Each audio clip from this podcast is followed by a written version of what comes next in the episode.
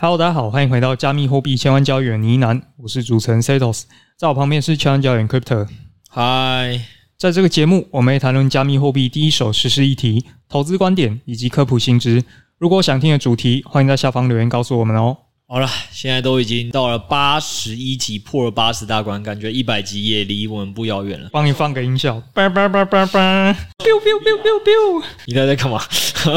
我们也来送个福利啊！早期听众应该都知道，我跟六 A 最早是在法人机构帮这个高资产顾客服务股票操作的，所以在这一阵子的时间，虽然我们都在讲比较多加密货币，但其实我们在公司内部还是会自己讨论一下股票。我们后来就发现，最近有一只股票，我们讨论在一个月以内的时间，已经涨了二十几趴哦。那比对同期大盘是还在下跌的哦。呃，对，好，对，反正就是一个月内，我们大概算起来，这个股票还赢了大盘三十个点了，好不好？比我们上次讲加密货币还多。所以，如果你听到结尾的话，我们会再跟大家讲，哎，这支我们已经下车了，所以你也不用问是哪一只。然后我们有一只新上车的，我们也会模糊化的跟大家讲讲，大家可以自己去猜是哪一只股票，好不好？我发现等下警察又来敲门了，所以我模糊化。OK，反正我们那个结尾会给大家猜一个灯谜。对。好了，那股票灯谜讲完，我们现在来认真讲加密货币的了，好不好？这一周要聊的是那个九月十五号以太坊合并正式算要发生了嘛？所以距离我们现在录制时间也已经剩下不到两周的时间了啦，就是下周啦，下周就会发生了。对对对，所以这个时间点来说，我们就来回顾一下以太坊合并后大家说的那些常发生或或以为发生的事情，到底哪些我们是认同的，哪些我们其实可能没那么认同，我们就做一个同整回顾，以及 Setos 好像今天有点选币哦，就是。是那以太坊派对结束后，你是不是有一些新的选币的逻辑想跟大家分享？好，我们就来看看你这个公开的选币逻辑行不行？OK，那我们今天这一题的标题有一点耸动，我们叫做合并到底是利多出尽，还是即将飙上万点？结果我发现其实你要讲的是其他币。对啊，那当然我们等一下也会讲一下说这个诶逻辑是什么，但我们先就回顾一下近期这一轮上涨到底发生了什么事情嘛？就九月十五号。我目前预定就是九月十五号，万众瞩目的这个以太坊合并就要发生了，看起来一切都是照着轨道来进行。终于，诶，这一次不是放炮喽。那作为这一次拉盘的表率呢，关联的赛道啊，譬如说 Lido，我从六月那个低点涨了大概五倍，同期以太坊才涨两倍。对，我说你要告诉我你选 B 就是 Lido 是不是？哎，没有没有，Lido 都已经发动这么久了，反正我们先记在脑袋嘛。这个 ETH 从六月底部涨到现在大概是两倍，那 Lido 是五倍，那还有其他相关的板块啊，譬如说 OP 这个 Layer Two。哦，大家如果不太清楚，没关系，你就知道 OP 也是跟以太坊相关的，涨了也是三倍。那另一个我们之前提到 ETC 以太经典也是涨了三倍。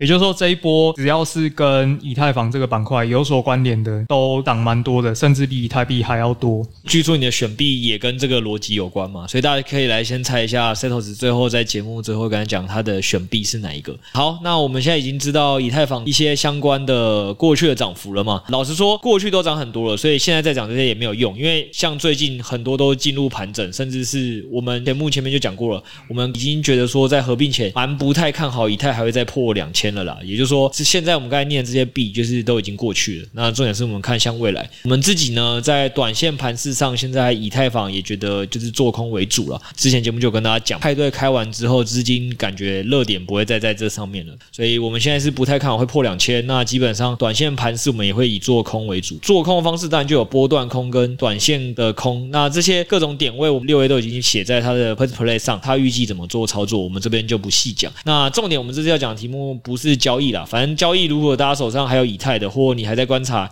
以太的，就我们跟大家讲，是我们基本上是以做空为主，就这样。那详细的点位可能就是会去 PressPlay 上再看。那扣除交易，我们现在要跟大家讲是说，我们觉得以太坊的这个合并完了，到底哪些事会发生，哪些事不会发生，还有最后的选币才是我们今天重点嘛。第一个，我们来讲讲合并，大家很常市场上盛传的利好嘛，就是说以太坊合并之后，理论上供给会大幅降低嘛，发行量会减少九成以上，所以应该会进入一个通缩的状态。所以就是很多人会有我们标题的概念，就说，哎，这个利好全部都要么是落地呢？还是说这个利好只是刚开始，因为发行量会减少九成以上嘛，所以甚至进入通缩，那通缩价格就该涨了吧？对，所以在这个逻辑底下，很多人就说，哎，以太坊是不是真的可以突了 moon，突了万点？那这件事情，Setos 你怎么看？哎，前面那段论述是冰崩冰崩，就是这个是一个利好，你也是越来越中意了那合并之后，供给就是会大幅度的降低嘛，发行量减少九成以上，这个是对的。那至于会不会陷入通缩？哎，其实不一定。就大家可以去看一下那 Ultrasound Money，对，我们可能把链接在放在下面好，就大家有兴趣可以去玩一下。那因为到底会不会通缩，其实是一个动态调整的状态。尤其是牛市，可能大家交易也比较火热的时候，它就容易是陷入通缩。但这几天你去看的话，其实根据它现在最新的预估啊，假使以现在的状态去预估的话，它还是会发行，只是量会变得很少，就不至于通缩啊。但是量确实会变得很少。我帮小白白话翻译一下 Setos 的语义啦，就是不论它是减量几成，减量九成。那如果原本是每天提供一百颗好了，我现在是方便听众理解，减量走成每天还是会提供十颗，对吧？对。所以十颗这件事情，那要进入通缩是代表说这十颗都不够。那才会通缩，就是说，哎，比如说大家每天都要消耗十二颗，那确实就不够两颗。那以太币整个就在进入通缩环节。但如果它现在每天还是提供你十颗，但因为现在交易量实在太低迷了，所以可能只会消耗五颗。那在这样情况下，其实以太币就不会通缩。那石老师跟大家讲的是说，以大环境来讲，现在以太币的供给量虽然在下降，但是需求量也其实在下降。所以老实说，供给减到需求，它现在其实还在微通膨啦，大概是微通膨零点三趴。那这就是动态调整了，可能未来在以太币的这个需求又往上拉升，小牛市回来的时候，整体来讲，应该以太币往通缩走的几率是还是蛮有可能的。所以重点减量绝对是对以太币长期来说是个利好，但短期来讲也没像大家想象中的说，哎，马上减量九成，马上突然问到万点，短期可能不是这样。辟谣一下，第一个是这样，应该说它那个交易量活络的时候，就是会有比较多以太币会被烧掉啊。对啊，所以在那个时候就有可能会进入短期通缩嘛。对，但长期来讲，因为现在就是我们刚才讲的大环境不好，所以长期来讲不会说，诶，一马上减料就马上进入通缩，然后以太突了万点，我们是没那么看好，甚至我们现在交易是走做空路线，对。那这第一个，那第二点是这个应该就比较重你哦，也是市场很常见论述哦。矿工因为转到 POS 哦，所以过往的 POW 的矿工不能用矿机挖矿了，以太坊运行的能源消耗会降低九成以上哦。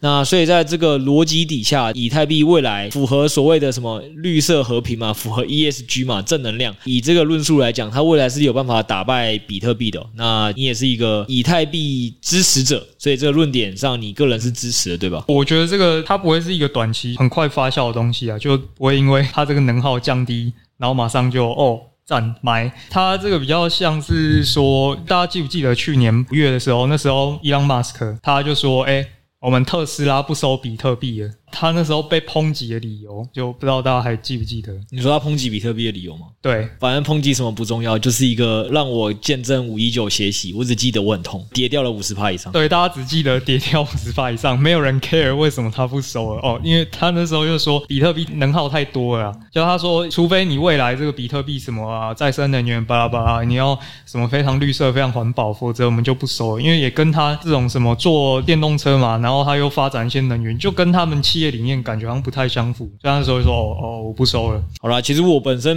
没有很支持马伊龙这个论点啦，但我可以理解这个绝对是市场会攻击的大重点嘛。那除了马伊龙这个，大家也如果有记得，第一个让比特币成为国家法币的总统萨尔瓦多，他们当初为了让比特币能不被攻击这件事，所以他们说他们要用地热发电来挖矿，就是挖比特币。可是你不觉得这个讲法就很奇怪吗？就是 OK，能源都是有限的，只是大家什么东西来跟他竞那我如果今天地热，我其实可以拿去做更有效的事情。对啊，对啊，对啊，我认同。呃，马一龙他，我相信他有其他背后的理由啦，但官方理由是拿这个嘛？你刚才讲的萨尔瓦多总统，他也只能讲表面理由，就是那他们地热比较干净嘛，所以不要再这么抨击比特币。我觉得这就是某种程度上确实是未来普世价值，大家是会追求环保的东西啦。所以我觉得以转 POS 这件事情来讲，确实会给以太币有一个比较不会被限制的理由，相对于比特币机构未来如果。要配的话，它比较不会就因为这一点被攻击，因为蛮多机构就股票圈朋友如果有在投相关的股票，应该都会听过什么 ESG 概念股、ESG 的这个币啊，会有肩负社会企业责任的股票啊，通常都比较会上涨啊，然后投投资人跟主权基金比较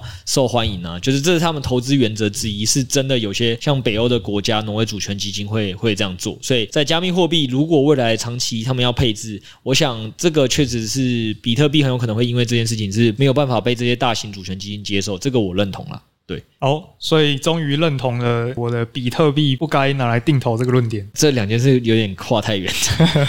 没有啊，我只能说这只是成为了一个主权基金可能不会投资比特币的理由，但也没有说这样子主权基金就会投资以太币啊。所以我就说都离很远。哦，这个如果大家有兴趣，可以一 P 六九听一下，针对比特币到底能不能定投有一个比较激烈的争论，好不好？好，那再来下一个啦，下一个很多人还是会讲嘛，因为九月十五合并上了之后，POW 我们刚才就讲了，它没有办法再挖了，所以很。很多人会想要去做这条分叉的 POW 链，会觉得说去炒作这个 POW 链可能是会有肉吃的。这件事情我们在 EP 七十三就谈过了嘛，我们那时候就本身就不支持，就我们本身不太拜这个论点了。那不太拜论点的理由有蛮多的。首先第一个点是 POW 的代币啊，老实说，我那时候就跟大家讲嘛，我不去挖以太坊。那我可以去挖其他的，可以去挖 ETC 或挖什么其他的币。所以第一个来讲，如果你要说这个是一个 POW 代币的概念股，我个人也没有那么支持要去一定要去投以太坊的 POW 分叉币。我宁愿去炒作 ETC 这个属性，ETC 这个 POW 的概念币哦。如果大家有兴趣的话，可以再去听一下我们 EP 七三节那节的讨论。那老实说，这个观点也不是只有我提，V 神也说了嘛，他没那么看好。然后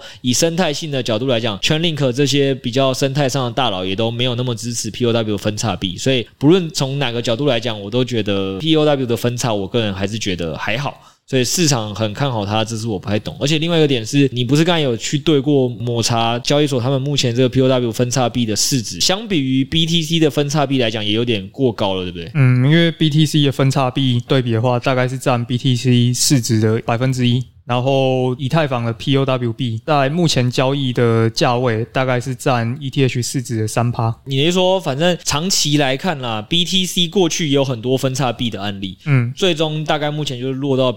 比特币的一趴，所以长期是一趴的话，现在这以太币的这个分叉币占了整个以太币市值三趴，对你来讲其实有点过高。对，有可能它就是真的该值这么高也不一定，但只是说以 BTC 过往，你如果要能历史对比，大家能想说要怎么对比这件事，也只能拿 BTC 的分叉币来对比嘛。那 BTC 的分叉币的市值才一趴，那以太币的分叉币的市值该到三趴这么高吗？会不会很多人会慢慢把它修正？哎、欸，其实就像那时候你讲，就是 ETC 反而可能还比较好去操作啊，而且 ETC 现在市值不是还不两趴左右？对对啊，对我来讲要炒作，我宁愿去炒 ETC，它的时间还比较长。然后还有一点是 ETC 可能比较少人知道，就它上面其实是有 DEX 的，是有生态的，只是很少。就它上面确实还是有一点建设的。啊，前一阵子有人去炒，对，只是炒完后来因为以太币就从两千杀下来嘛，所以。那时候他也跟着就落赛了，但是有被炒作过的啊。然后那集你有跟我争论的点是要建设生态，首先就要看它安不安全嘛。但 ETC 确实很不安全嘛。而我觉得都一样啦，就是反正以生态面跟价值面，我认为 ETC 跟 ETH 的 POW 都还离很远啦。但如果两个要两个烂的选一个好的，我个人还是会觉得怎么样，我还是觉得要投跟要炒作，我都是从 ETC 开始，因为市值它也更低嘛，然后历史属性跟民营属性都更强嘛。对，反正是这样。然后另外一派的人就会论点说，他其实会去炒作 ETH POW。的原因是为了想要赚空头嘛？到时候 ETH 分叉出去，POW 跟 POS 这两个代币呢，它都可以领，所以他就会觉得想去赚这个空头。但我们有提醒大家嘛，这投资是机会成本的问题，你到底去赚 POW 这个空头币划算？还是你直接可能去 FTS 放这个 ETH 存，还有八趴的这个利息，搞不好 ETH 直接去存还比较划算。所以这个东西是大家要讨论的。那如果你要讲到这种算是领利息、领空头方式的话，又得跟我们这个套利大师 Setos 噜噜噜。对比那 Setos 你不是目前可能又有一个年化算起来四十趴的套利策略，就是可以做嘛？所以实际上呢，去领 ETH 的 POW 的空头可能也没有想象中那么好。哎、其实这件事情就是我自己觉得，反正没什么好操作，就你放在交易所，哎，反正现在交易所也都说了嘛，如果真的 POW 分叉成功，又有人要交易，那他们就也没什么好选，他们就会上币。那反正你放在那边一定也是领得到，所以这个就没什么好讲的。但你如果说套利的话，像因为我们上次有跟大家讲到基差套利，基差套利那时候我们是讲说主要是要赚价差。那因为市场会一直变化。所以到近期可能我们又要换一种方式套，就会换成说我们要去套那个资费。那方式的话，因为这个可以再讲一集。那一集光跟大家解释什么叫基差套利，如何不用期限套利的方法去套二十趴以上年化，就直接录了一集四十分钟。所以今天我们重点是帮大家回顾跟辟谣，所以没办法在这边再讲。对，我们就一样文章再放在下面，就大家再去看一下。对对对，再来这几个点是关于比较投资面的嘛，最后一个是用户的使用面的感觉嘛。很多人觉得说，会不会以太坊这个 PEOW 升级到 POS 之后呢，整个我用户体验就会大好？那用户体验大好，某种程度上也是基本面的提升嘛，或者是手续费就会变便宜嘛？这样子会不会让以太币就突了 moon 呢？老实说，我们的观点也是对对，不会。好，对，就是升级后，其实用户的体验不会有太明确的差异啊，手续费也不一定会更便宜。速度也没有真的比较快。那老实说，那为什么产业还是这么关注这件事呢？搞得好像说，哎，奇怪，什么都没提升，让你们高兴个头啊！实际上这样，就是这只是他们技术升级的蛮重要的一个里程碑。那这个东西做完了之后，未来其实以太坊之后就开始做分片。那做分片的时候，用户的体验才会真的比较有感。那这个就等未来以太坊的下一步的发展到的时候，我们会再跟大家谈谈以太坊的分片这样子。好，这些东西都讲完了，那就是想说，诶，怎么办？听了这集，原本看标题以为以太坊进来，我看了这么多网络文章，觉得这么多利好，应该要破万点了啊！你就跟我说 A 不好，B 又不好，C 又不好，那我进来这集，我感觉没什么收获啊。那虽然我们跟大家讲，期货数据来看也比较空嘛，所以可能可以去做空。从我们跟大家讲两千点到现在也下修了二十趴了，确实做空感觉是有漏，但也不是这么多人都爱做空吧，或擅长做空吧，对吧？所以除了我们的末尾的股票福利，Setos，你是不是应该给？给大家一点选币上的福利。OK，那整个近期来讲啊，就是感觉币圈的热点已经慢慢的从前一阵子我们在炒作 OP，到现在已经转换，哎，转换过来，好像开始要炒作 a b i t r o n 这一条公链了。这我觉得都是新名词，就让大家知道一下，OP 呢，英文就是 O 跟 P，好不好？阿阿比闯这个 A B R I T U R N 这两个呢，基本上你都不用太搞懂，它是你可以再慢慢查。总之呢，他们都是以太坊上的 Layer Two，Layer Two 就是 L A Y E R 二。好不好？那重点就是说，反正以太坊升级完了之后，大家的关注就往 Layer Two 上移动了。那 Setos 跟大家讲的意思是说，过往的资金短期热点是在 OP 上，那现在会移往 RB 床这个类似竞争对手上，他们两个算是竞争对手，所以 OP 已经被炒完了 RB 床他感觉还有机会被炒，所以他现在重的重点就是跟大家讲说，大家如果要关注下一个赛道，他觉得他会关注 RB 床。那你要不要来跟大家讲讲，为什么你会觉得 RB 床相对还有机会？好，那这个原因是因为当初就是我们刚刚讲到这个 OP 跟 a b e r t r o n 好，我们简称 ARB 好了啦，就 OP 跟 ARB 这两条其实是有点竞争的关系，因为他们性质是类似的，哦，这就是大家记得他们是同一个板块的东西，所以会有一种资金彼此会竞争的关系。那本来一开始是 ARB 这一个公链，就是有点预告大家说我要发币了，结果没想到 OP 听到之后很慌张，OP 他们就先发币。哎，也确实这一招就见效喽。后来资金就都往 OP，对，你就说 OP 涨得比以太本身涨得还多嘛？对，我们一开始有提到 OP 涨了三倍，同期以太只涨了两倍。对，所以代表说，哎，发币这一招炒作还是有用的。所以你的意思说，现在 OP 现在有点涨不上去了，换 ARB 要发币了是吗？对对对，就是看起来有它好像快要接近这个时间点了。其实这个蛮有趣的，就一开始是 ARB 比较强，但是没想到 OP 偷偷发币。结果他一发之后就超越了 UP，那到现在 OP 好像要涨不动了，换 UP 要来发币了，这正常啦。反正同业竞争对手一定是这样的嘛。就如果我现在行销或产品做的比你好啊，我现在短期市值就比较好啊。对啊，现在你的意思说，反正就换到 UP 又要回来做他的行销了。对。他前一阵子沉寂也好一阵子，然后也跟听众讲一下为什么发币这种东西呢，基本上对对他们这个产业这么重要。因为大家可以想象，就是免费送你东西，你要不要？通常应该都想要吧。那想要的重点就是，首先你要先持有我这个代币啊，所以当然我这代币就会被催生需求嘛。现在重点就是送你的东西有没有比你现在进去买的这个成本还高？如果这个送的东西，诶比你买的还高，你就赚嘛，很多人就会进去买，所以它就会上涨。大概逻辑就是这样而已。就我觉得这一边可能建议大家去听一下 EP 四一，这边听完应该就会比较有一个明确的雏形。因为那时候我们在讲公链币，当初就提到蛮多，你在看公链的时候你要关注什么东西。所以如果还没有听那集的话，强烈建议回去听一下。那你就能够复习到公链，我们到底要看什么东西这样子。EP 四十一也是我们二三月就做的节目嘞。对，就是还是适用，因为当初哈，我们就是帮大家复习一下四十一集那时候我们有讲到说，当一个公链它在发生态激励奖金的时候，会是一个炒作的或是一个起飞的时间点。对，那我们实际去看说 OP 它从什么时候开始去发生态激励奖金的？从七月十五号。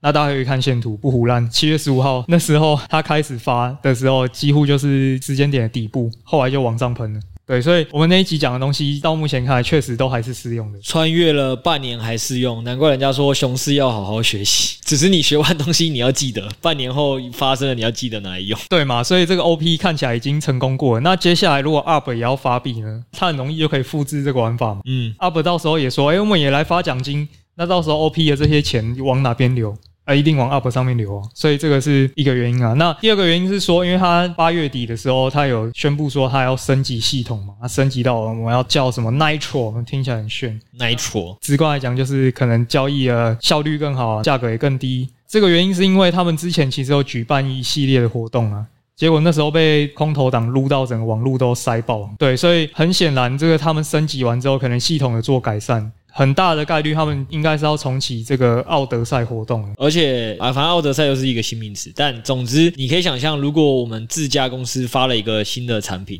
然后跟你说已经改版升级了，就最后又用的不好，那或者是这个行销补贴失败，那不是更丢脸？所以感觉上他应该也会更努力的去做各种行销跟补贴了。对对对，那这个为什么会结合我们前面提的就很重要？虽然现在大家的共识就是奥德赛这个活动啊。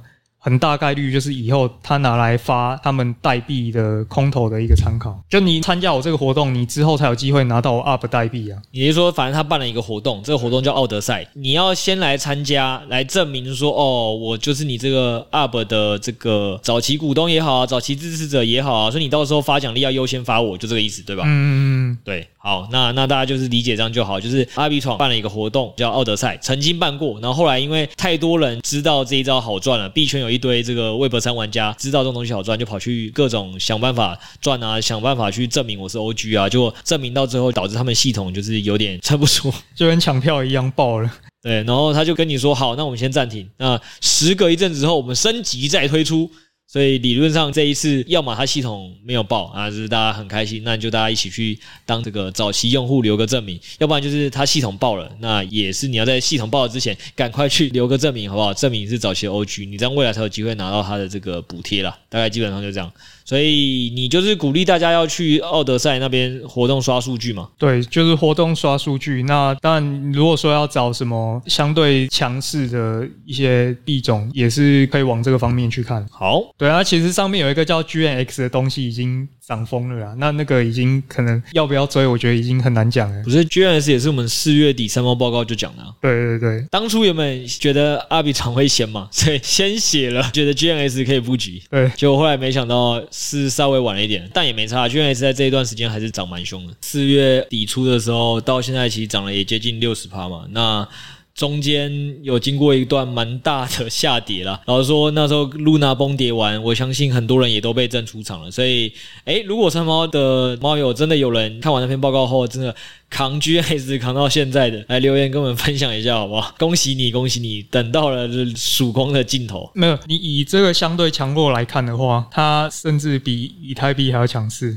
对啊，对啊，对啊，所以六 A 当初写完这个报告之后，他自己就压进去 GNS 啊，认真啦，就是研究完某些东西，其实你真的有培养相对的盘感或对市场敏锐度的话，有些东西就算下跌，你也知道是抄底的好时机。好，我下次再来访问他，他到底那一阵子 GNS 还有没有加仓好了？中间有跌一段啊，我觉得应该蛮多人，那一段一定很多人被洗下车了，我我完全可以理解。对啊，那好，就是回到 UP 这边来讲好，反正我目前就是会认为说，UP 爽他还有很多招可以玩。他光这个奥德赛，他就可以先举办了好几周，然后让大家去把钱往上面扔，那他到时候数据就好看了。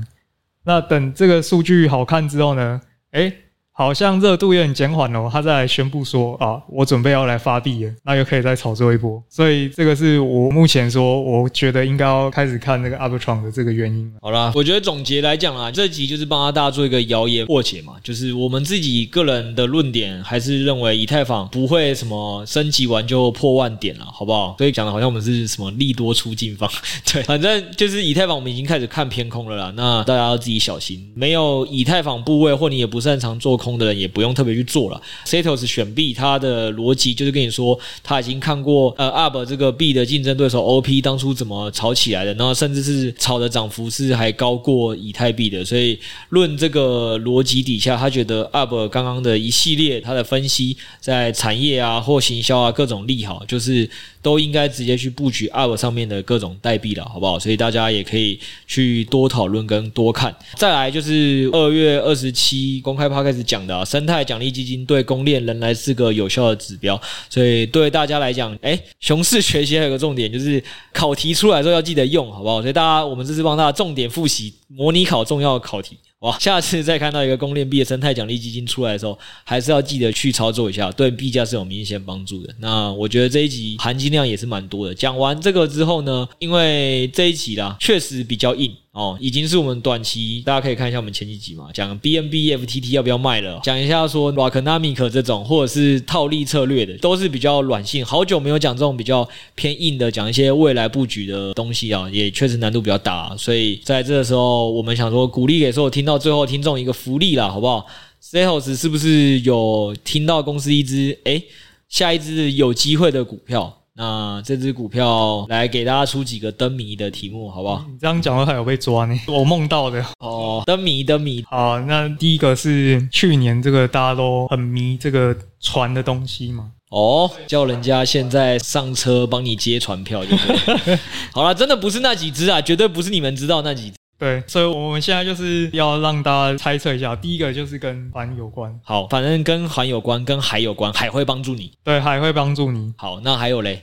好，那第二个它是三个字的。哦，你说名字吗？等一下，现在三个字的有几只啊？我怕查出来只有二十只，那我就完蛋。没有，那我就拜拜啊，你就被抓吧。好，三个字，OK。再来第三个，哎，你自己注意哦，你不要再缩小范围了，你就讲到第三个就好了，好不好？第三个是它的名字跟。某一个大集团是有相关的。好，就到这。我那还不知道的，就自己想办法去跟群友讨论出来。知道的要不要逮捕 Setos，你们自己考虑。这是要做长线的，好不好？只能这样讲，绝对不是期待什么。大家应该听我们节目听到现在都知道，我们家做很多东西是做埋伏流的，就是可能先找几个月就布局进去，尤其是股票，就是有价值可以去算的，我们就一定会更早去埋伏。像这个，我们也开头节目讲的时候，也没想到一只股票，我们只是先进去埋伏，就一个月内它就。就发动打赢大盘三十趴，在我们意料之外了。就就这样，我们基本上走埋伏流，所以不一定说这个月就能马上发动。但我们的目标还是至少赚它个三四十趴以上。我只能讲到这样。应该说那时候其实也没想到它这么快就会被价值发现。对啊，对啊，对啊，对啊，大概是这样。所以我们不预期这只会这么快，但只能说我们目标也是要在这只股票赚至少三四十趴。但几个月难讲，市场我们是无法预测的。但股票圈的好处是，股票是真的比较好做左侧抄底，因为价值是有办法去做计算的。